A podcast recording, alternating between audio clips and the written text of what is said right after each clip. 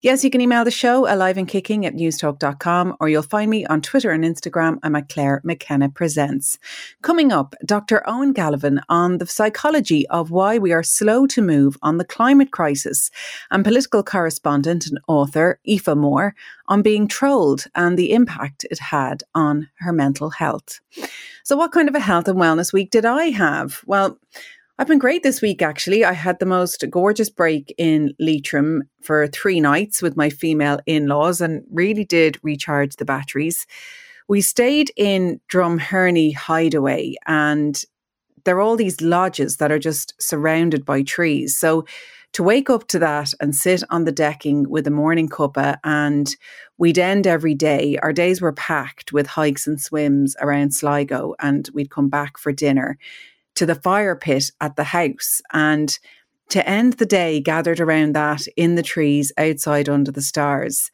I mean, I've always known that getting out into nature works for me. It works for everyone, but I did get a mighty whack of the power of it last weekend.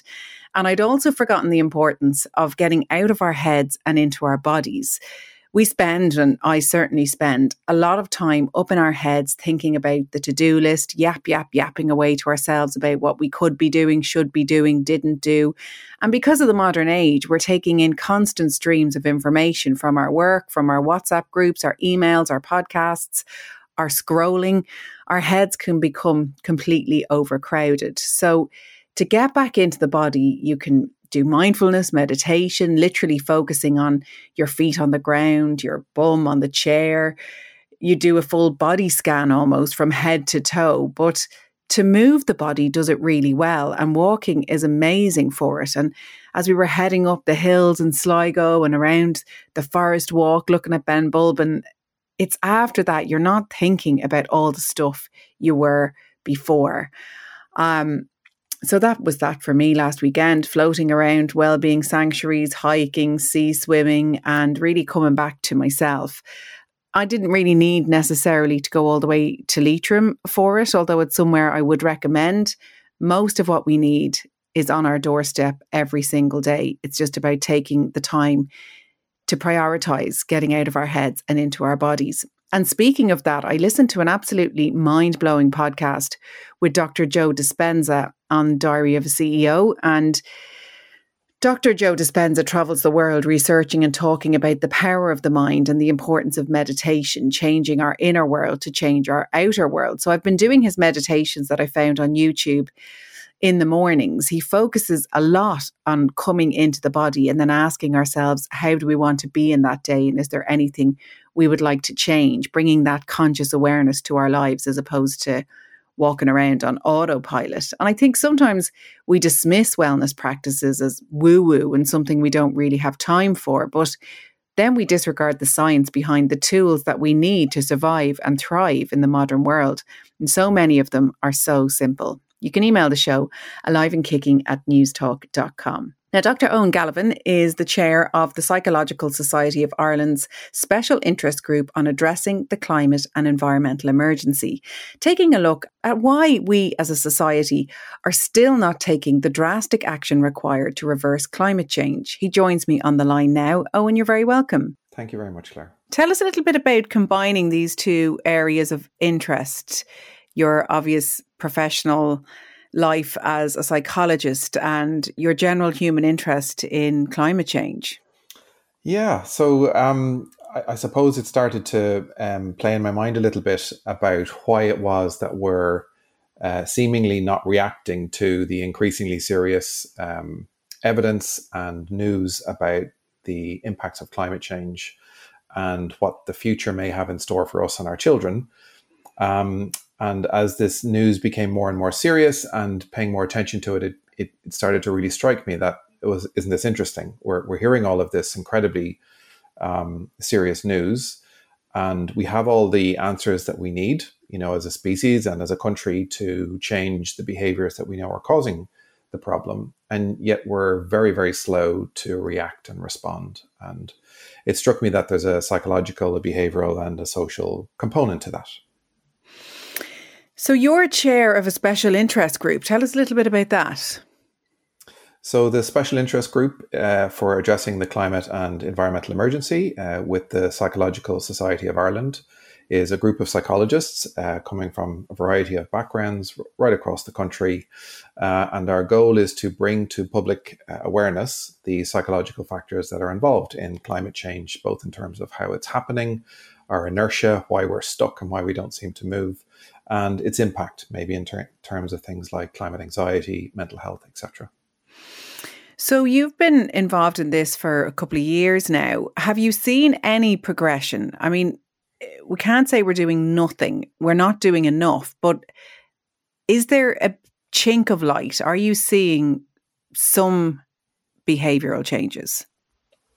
I, I, think we are, um, and surveys would demonstrate that. Um, but it's almost like we're in a race between social change and the climate tipping points that are coming at us at a, a ferocious speed. So, as you say, the pace of change is nowhere near matching what we need to be doing.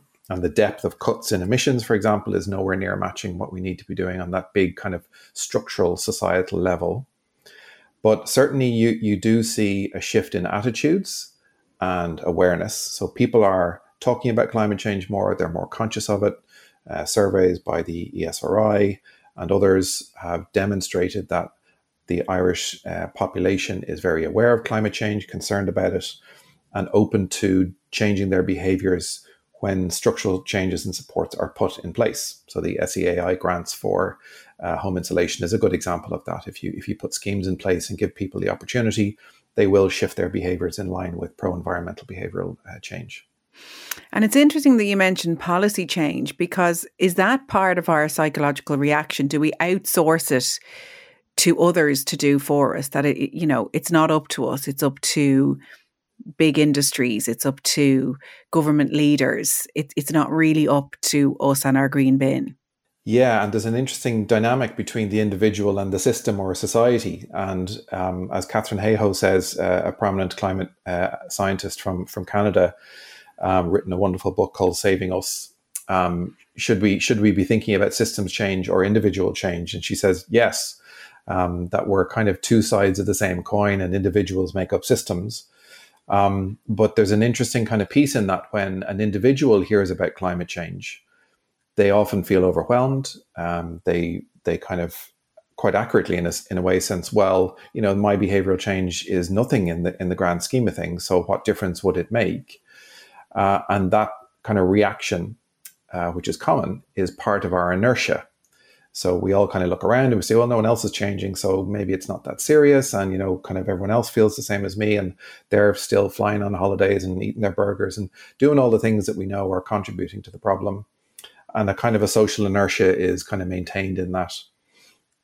Whereas when we have big signals from government through policy or economic leverage, uh, through taxation or, you know, kind of creating rules in society essentially that make it harder to do the the the thing that's bad for the environment and easier to do the thing that's good for the environment, like the home insulation scheme, um, we see people's behavioral change move considerably in a relatively short period of time.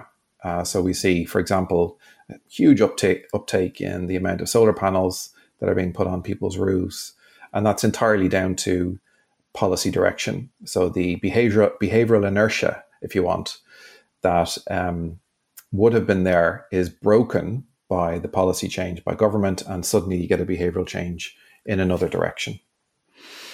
Is fear a big part of what stops us? Even as you were saying, sentences like what we're hurtling towards at a ferocious speed, what's ahead for us and our children. I can feel the physical reaction of my chest tightening. Is it part of a defense mechanism that we just turn over that newspaper page and, and go back to everyday life?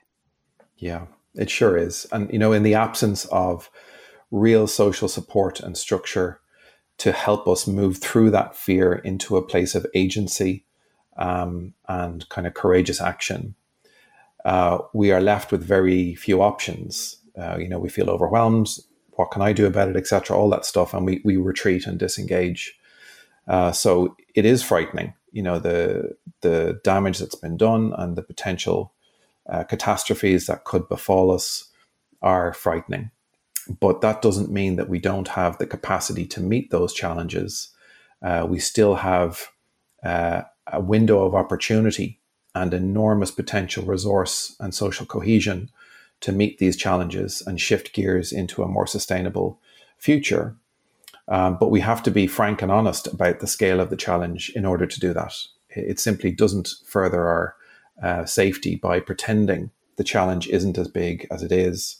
So there's a um, a nice kind of uh, saying that Michael Mann has: uh, agency and urgency. Uh, you know, the urgency is about how big the problem is, and the agency is about let's recognize our capacity to meet it. Um, we we have a high threat environment, but we also have an extremely high level of capacity to meet that threat with ingenuity and uh, collective endeavor and all the resources that we have available to us. Um, but unfortunately, our society needs to move into what might be thought of as emergency mode or a war footing, something of extraordinary scale, if we are to, to meet the actual scale of the challenge. And we're simply not doing that. Um, so there's there's a kind of a an inertia and uh, maybe a, an avoidance of the scale of the challenge that we need to move through. And the conference that we're um, delivering on September 15th will be about that challenge, that the kind of psychological, behavioral, social journey that we need to go on while we still have an opportunity to do so. Because it's sort of a balancing act, isn't it, in, in being upfront and realistic about what's ahead, but also motivating enough that we can make a real difference. Because I know there's also a sort of a, a school of thought that, you know, if the ship is going down, we may as well go down partying as such. The way they kept playing the the violins as as the uh, as the ship sank, and that doesn't serve anyone. But it's almost like an excuse to to do nothing. That you need that motivation to think that your efforts are going to be worth something. Yeah, I, I couldn't agree more.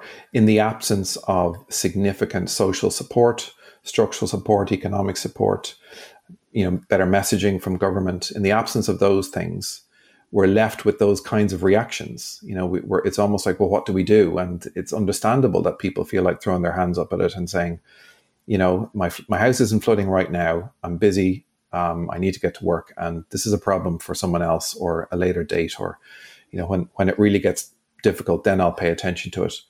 But none of those things, unfortunately, make any sense when you have a cold hard look at it. Um, we, we we need to move past some of those kind of reactions. They're understandable on a human level. You know, I understand that. I'm I'm subject to them myself. I'm not preaching about it, um, but we do need to move past it. And I know you've made some personal changes in your life um, with the red meat you consume, the way you travel. I know you've said no to certain um, events taking place that would involve you taking a flight. You've, you've turned them down. Your family holidays now involve taking a ferry or, or a train. And that came to my mind when you said preaching. Do you come up against people? Does that rub people the wrong way? Are they motivated by seeing you doing the same or do they get defensive? A bit of both. And I think it depends on where people are at and it depends on the relationship and it depends on all sorts of things. But I'm I'm very aware that we've all been socialized and habituated into ways of living in relation to the natural world, um, such that we're all contributing to the problem of climate change. And I have contributed to the problem of climate change my whole life and continue to do so, despite trying to make some uh, personal changes.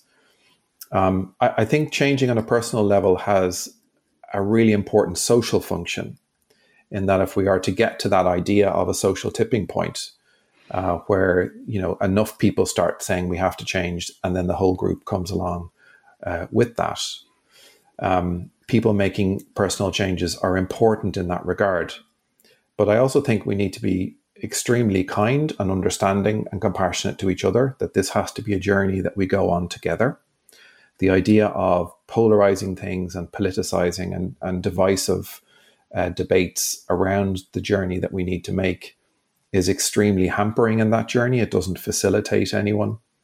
Uh, so I think we need to be just very understanding about where we, how we've gotten here and where we find ourselves. You know, it's almost like we happen to be the generation that's been tapped on the shoulder um, and said, "You guys are the last ones. I'm sorry, um, we didn't ask for it.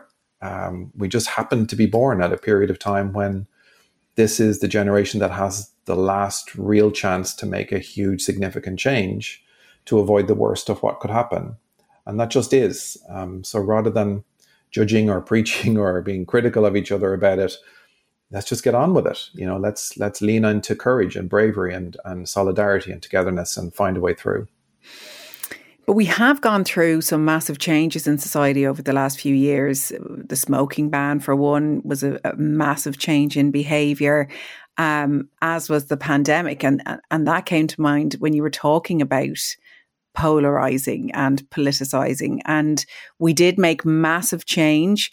It came with huge amounts of leadership, huge amounts of information, but it did really divide people and it brought up a lot of anger.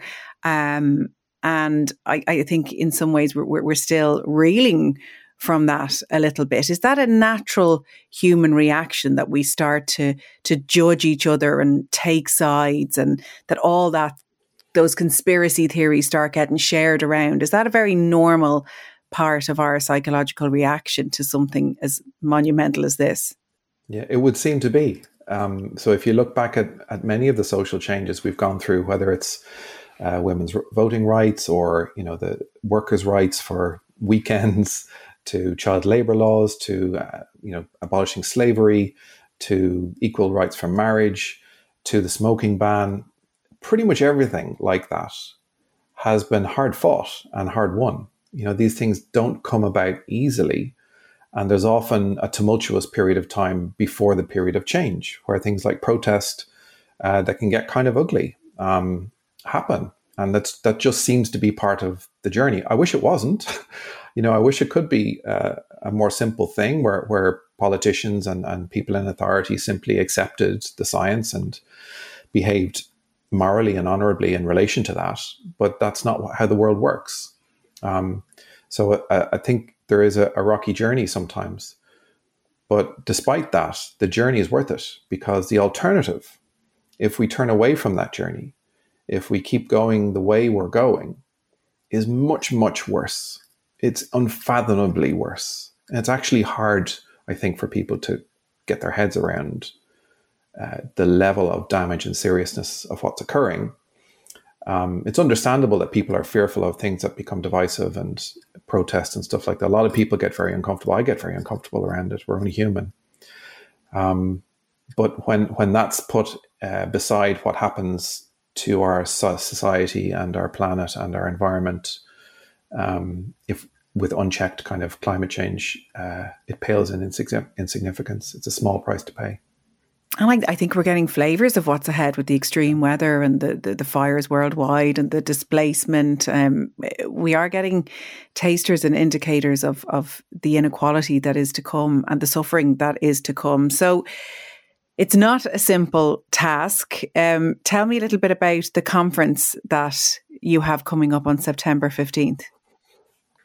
So we're, we're delighted to have some really fantastic speakers uh, who are joining us, and, and a huge thanks to um, Pearse Library in Dublin City who are giving us their venue. That's uh, greatly welcomed, um, and the Psychological Society of Ireland for supporting uh, the conference.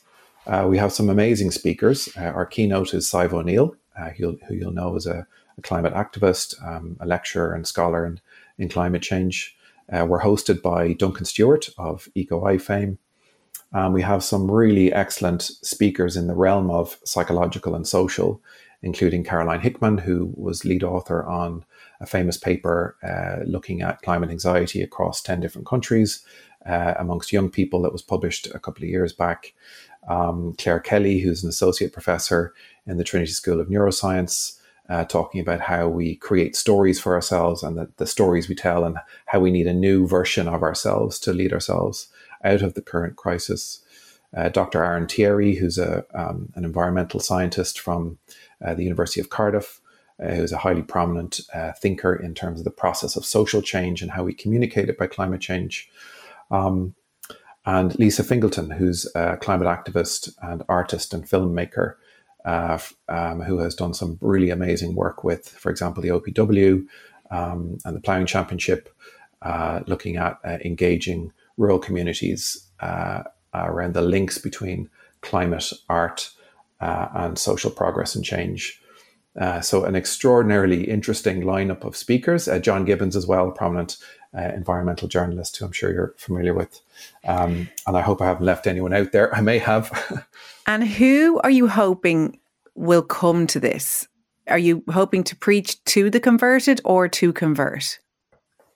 Uh, it's a broad audience. Um, I guess made will be made up uh, largely by psychologists, um, people with an interest in climate change, but it's open to anyone. Uh, so we're hoping to, as part of our goal with the special interest group, is to bring knowledge of this uh, to a wide audience. We're also going to record it and have it available online after the event, uh, so that we can kind of reach a broader audience. Um, and there will be some journalists uh, present, so hopefully they'll do a little bit of uh, highlighting of some of the themes and topics that are, are raised here. But I think even more importantly than all of that is creating spaces where people can talk and think together about the nature of this crisis. Um, as you're aware, it kind of comes at us in little sound bites that you know terrify us for a few moments, and then our minds move on to whatever else we're working on that day or involved in that day. And it's hard to create space and time to think through things and deepen our understanding and deepen the complexity of thought. And this, because it's such a complex issue, um, with many different roots and many different facets, and you know, historical and cultural and economic and political and social. There's, there's so many angles on on the topic of climate change. Having a space to honor the complexity of that is really useful. Well, people can find out more at psychologicalsociety.ie and tickets are available on Eventbrite. Just search for a new climate for psychology. Dr. Eoin Galavan, thank you so much for coming on. Thank you very much, Clare. Coming up after the break, political journalist Aoife Moore on the trolls who discredited her work, made her life hell, and inspired her to record a podcast series. Alive and kicking on Newstalk. You're welcome back to Alive and Kicking. Now, my next guest, Aoife Moore, is a very accomplished person, a journalist. Her book, The Long Game, has just been published this week, and she's made several documentaries for RTE. She began to receive online abuse, also known as trolling, a number of years ago, and has recently released a podcast series called Trolled. She joins me on the line now. Aoife, you're very welcome. Thanks for having me. So, why did you want to make this podcast series? Um, I had been approached by a number of podcasts by co- podcast companies before about doing my own podcast, and nothing ever really felt right. It didn't really feel like me, and I always said if I was going to do something, I wanted to do it on a subject that it was important to me.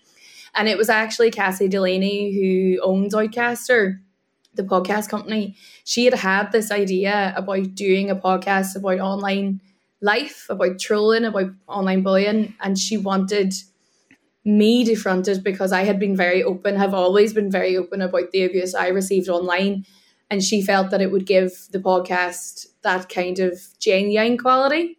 And I was kind of reticent about it at the start because I really don't want to be known as the girl who was trolled. Uh, I don't want that to be what I'm known for. I took my journalism very seriously.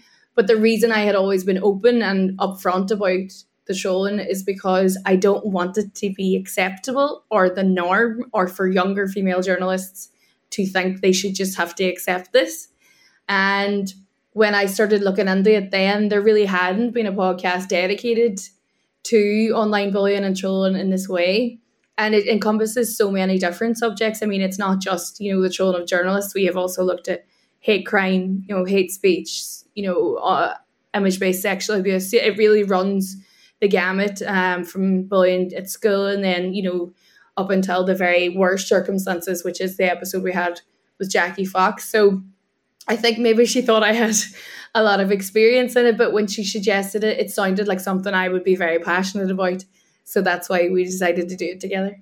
And you do go into great detail about your personal experience. And for me as a listener, it was a real eye opener because we all hear about it. And, you know, I would have always have thought it was terrible and nobody should have to go through it. Mm.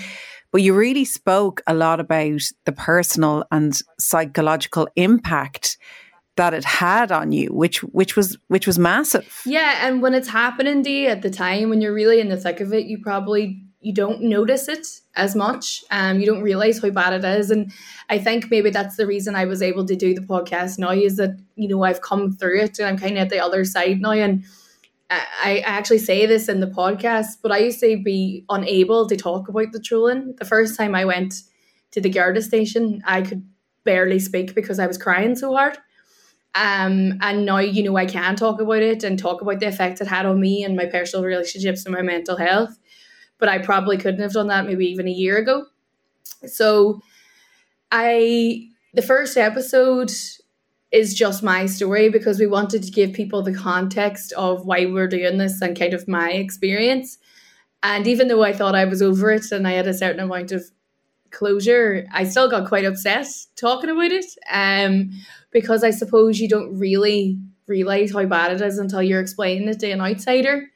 And even my friends, some of my best friends who were aware of what was happening, were still shocked hearing it, you know, in that kind of 10, 15 minute sound bite. Because when you do say it all out loud, it is horrendous. And I'm not at all ashamed to say that I'm really proud of myself um, for getting through it because I think, you know, a lot of people would have just gave up or given and i did really think about giving in uh, a lot of the times when it came to the job. I i kind of thought i never really thought about giving up journalism but i did give up thinking about you know being a public journalist being on tv being on the radio being on social media because it just the bullying was just incessant.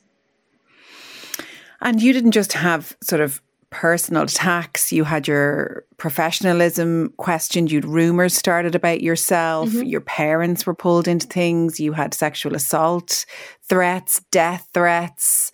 And you talk about every time you opened your phone, there would just be more negativity blasting you, so much so your stress response was so heightened that a doctor suggested anti anxiety medication for a certain time mm-hmm. just to let everything settle down. And you don't often hear that, you know, and I think it was really brilliant of you to share that because that's what you need to hear is what it what the impact really is and I know that was one of the things you wanted to put out there as opposed to being a victim and, yeah. and, putting yourself out there as a victim, but you were a victim of trolling. Yeah, and I think you know at the start I was really uh, like uh, I don't know if it's a really Irish thing or whatever, but I was really against going on anti-anxiety medication. I felt like a failure. I felt like a big baby. Why can't I just get over this? Why am I so panicked? Why am I so stressed? And the funny thing was, I remember explaining what was happening to the doctor and after, after speaking for about 10 minutes of me just talking nonstop, he said, I would have recommended anxiety medication if you had stopped after two minutes of talking. But so much had happened. And as you said, it was death threats, it was rape threats, it was threats of violence, it was emails, it was DMs, um, gossip forums, uh, rumors that I had slept with married journalists, that I had slept with married politicians, that I was a reason for people's divorces, that I was a reason for people's relationships breaking down, and you become incredibly paranoid. I, at one point, was looking at other journalists at press conferences thinking, is it you? Is it you? Um, do you think I deserve this? You start, your life gets very small and you get very paranoid. And when I look back now, I'm like, of course, that's the sort of person who should be on medication. you know, if you're looking at people who you work with day to day and thinking, are you, you know, planning or, you know, behind my back or whatever, of course you should be on some medication. So, yeah, it's something I did against not against my will, but I was very reticent about it. I was very Irish about it at the start. And now the way I look at it is that if I had diabetes or any other issue, I would be taking medication too. So it was, they said that you know, your flight or fight receptor, I was just in constant flight, just constant panic. Um, so that's why I got put on it. But yeah, it was at the time, to be honest, like I didn't even think twice about telling people. It was one of those things I just said it on the podcast, and then afterwards I was like, hmm, should I have said that? But no, I don't regret it at all. And like the thing is, the funny thing is, even now when people troll me, the thing they always say is like, "Oh, here she goes again, playing the victim," as if that's somehow a negative, or I should be ashamed. I mean, if people are threatening to kill you every other day because of the job you do, I think it's fair enough to feel like you've been victimized. Yeah, I do too. And I thought it was really sad when you spoke about things that had taken from you, like you have a a book coming out, um, and when you signed that book deal, it was tainted because you felt there were people who would write fake reviews on Amazon. Mm-hmm. To tear you down. And it's not just you, you speak to other influencers. And that again was a big eye opener to me. I think we're all conscious of, of public figures and we all turn on the TV, turn on the radio and say, Oh, I hate that one mm. or I mm. can't stand this one. And, and, you know, that is fair enough. People are entitled to that sort of opinion. But it goes deeper. I, I was quite taken aback by the venom.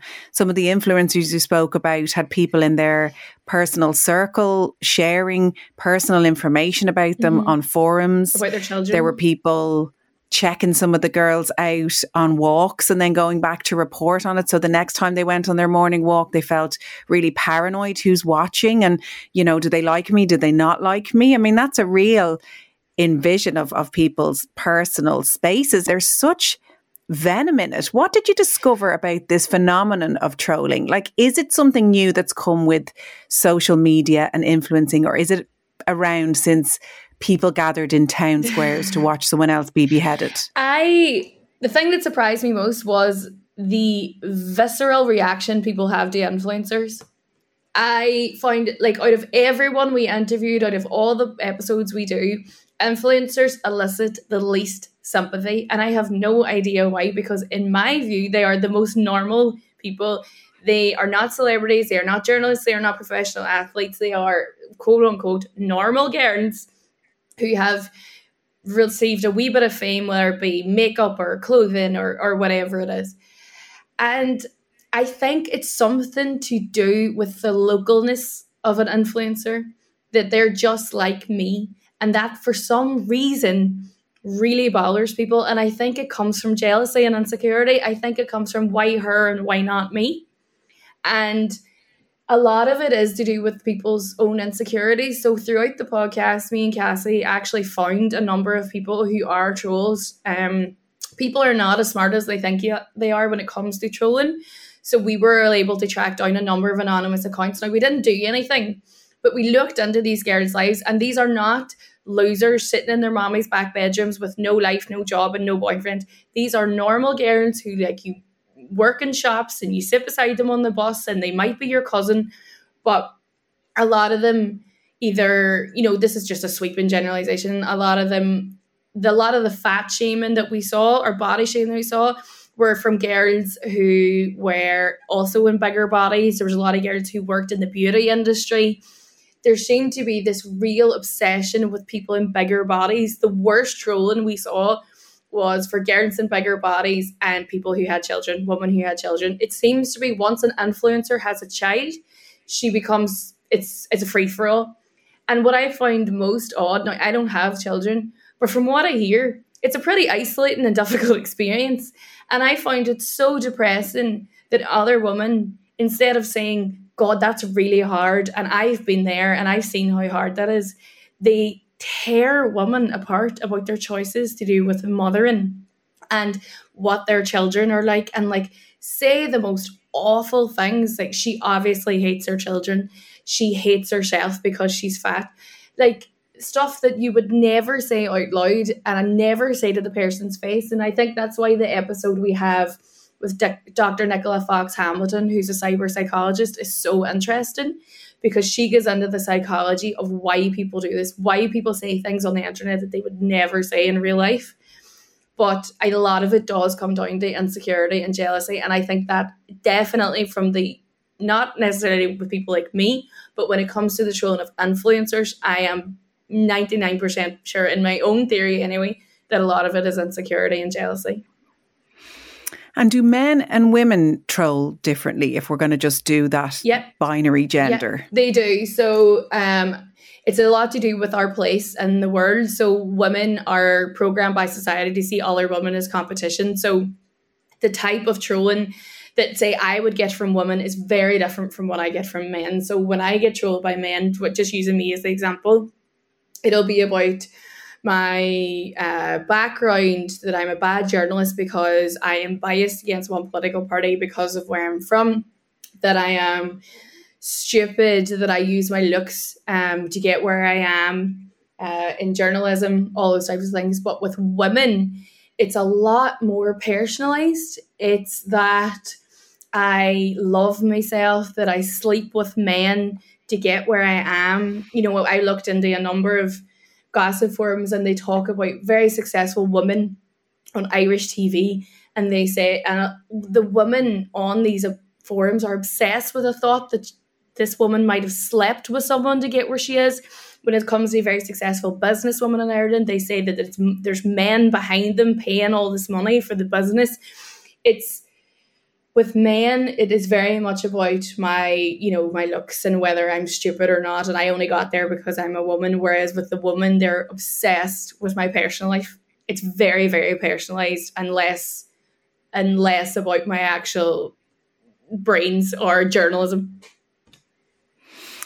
And what's your response to what comes up constantly that you or an influencer or anyone in the public eye puts themselves up for this. So it's fair game. It's just so tired, isn't it? Like, I, I have been over this a million times. So the thing that people will often say when it comes to trolling influencers is that influencers need to be held to account. First of all, I don't know who made the general public the police holding them account for what, but also even with me, if you don't like my journalism and you think my analysis of politics is wrong, that's absolutely fine. That's the criticism I signed up for. Like, as a journalist, I sign up for that criticism. I do not sign up for people to say that I sleep with politicians for stories and that I come from a terrible family and that I deserve rape threats and, and death threats. So, saying to someone that you should expect death threats because of the job that they're in, I honestly cannot imagine that there's anyone else in their life they would ever say that to.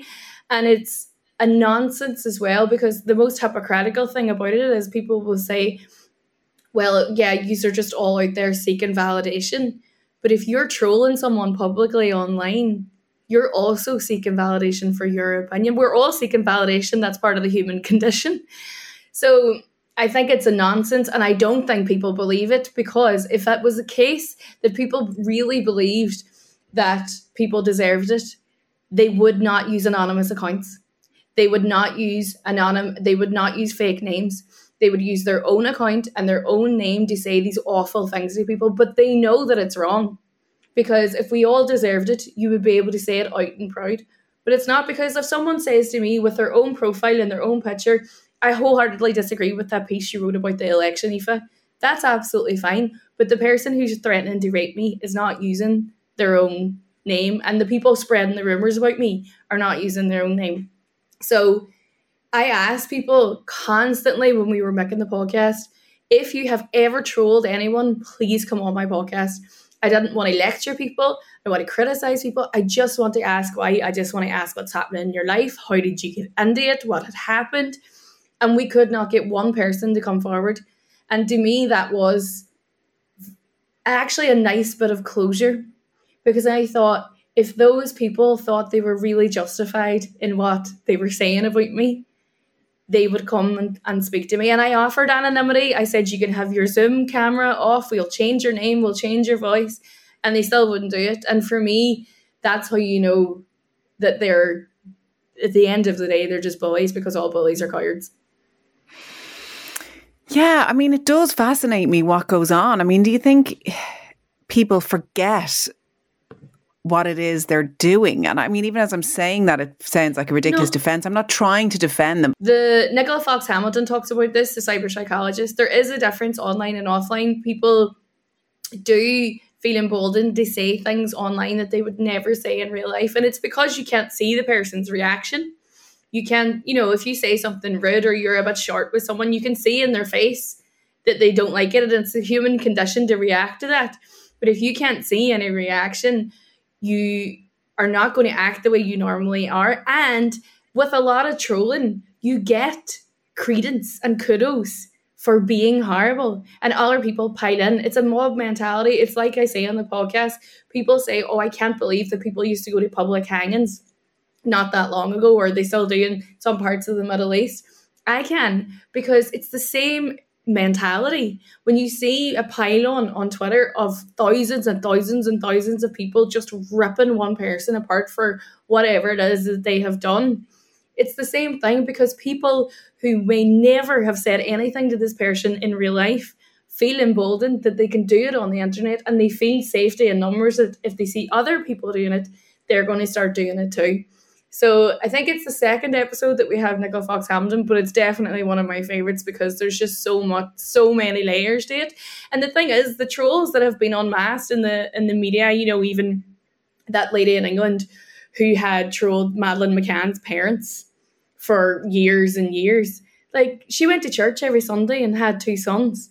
You know, these are not, and that's what I really wanted to get across in the podcast. I really want to get away from this notion that it's this loser who never leaves their house and you know has nothing going for them that trolls people because it's usually not. It's very much so people that you know i would not be surprised if you know any of us found that one of our friends or someone in our outside circle had done something like this before because it's so common. Wow, it's crazy to think you can't even trust the people in your inner circle. Well, we'll have to take a short break, but when we come back, we'll take a look at the area of online abuse and Aoife, your heart stopping interview with Jackie Fox, who, following the death of her daughter Nicole, campaigned to have the laws around online abuse changed.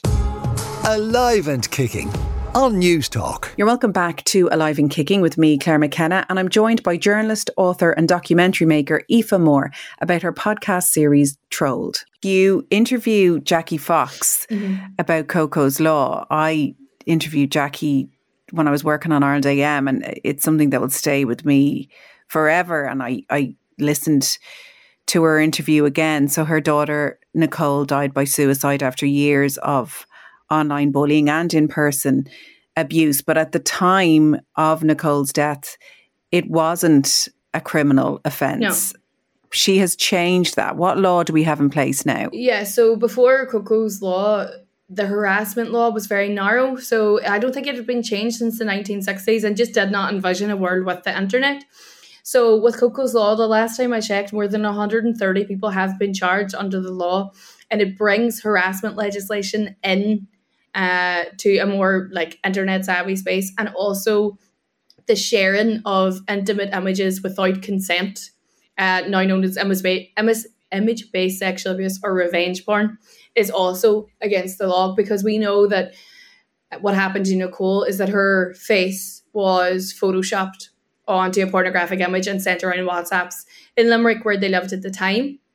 And that wasn't against the law. And that Jackie says on the podcast was really the last straw for Nicole in that instance. So that is now against the law as well. And you talk a lot about behavioural change. I mean, apart from legal change, that's really was one of your motivations. If it stopped one person or made them think twice, because mm-hmm. they can now see the person's face or at least hear their their proper reaction. Mm-hmm. And I listened to a podcast recently by Dr. Joe Dispenza, and he deals a lot in emotions and the power of our thoughts. And he was talking about that fight or flight response mm-hmm. and how modern day life, particularly in the Western world, has everybody quite heightened and stressed because we're always on. Mm. And he said the emotions of that are jealousy, anger, rage, aggression. Mm-hmm. And when you see what goes on online, you just wonder is it in part a symptom of the modern age? I mean, I think every like if you look at like an industrial revolution when it comes to the internet or digital revolution, every revolution is going to have some sort of behavioral change that that'll take a while for the ripple effect to stop. But I just I do sometimes worry that there has been a serious lack of empathy. But Dr. Nicola Fox Hamilton says that you can actually track the discourse online getting more hateful and more pointed since the 2016 election of Donald Trump. That's not my opinion. That is data based that behavior online has gotten worse. And the way she described it to us, it is that if the most powerful people in the world are treating people with respect, it moves the Overton window. It moves what is seen as then acceptable. Because if the most powerful people in the world are doing it, it what why should the man in the street have to be any different? So that is why no matter who whether you think anything of government or whatever your political views are, whoever is at the top sets the standard. And then it trickles down that if that person is not uh, working to that standard, it trickles down. And data now shows us that throughout the first election of Donald Trump, the internet has become a more hateful place. And what I find most interesting is as the internet gets more hateful, or say social media gets more hateful, more and more people are leaving social media.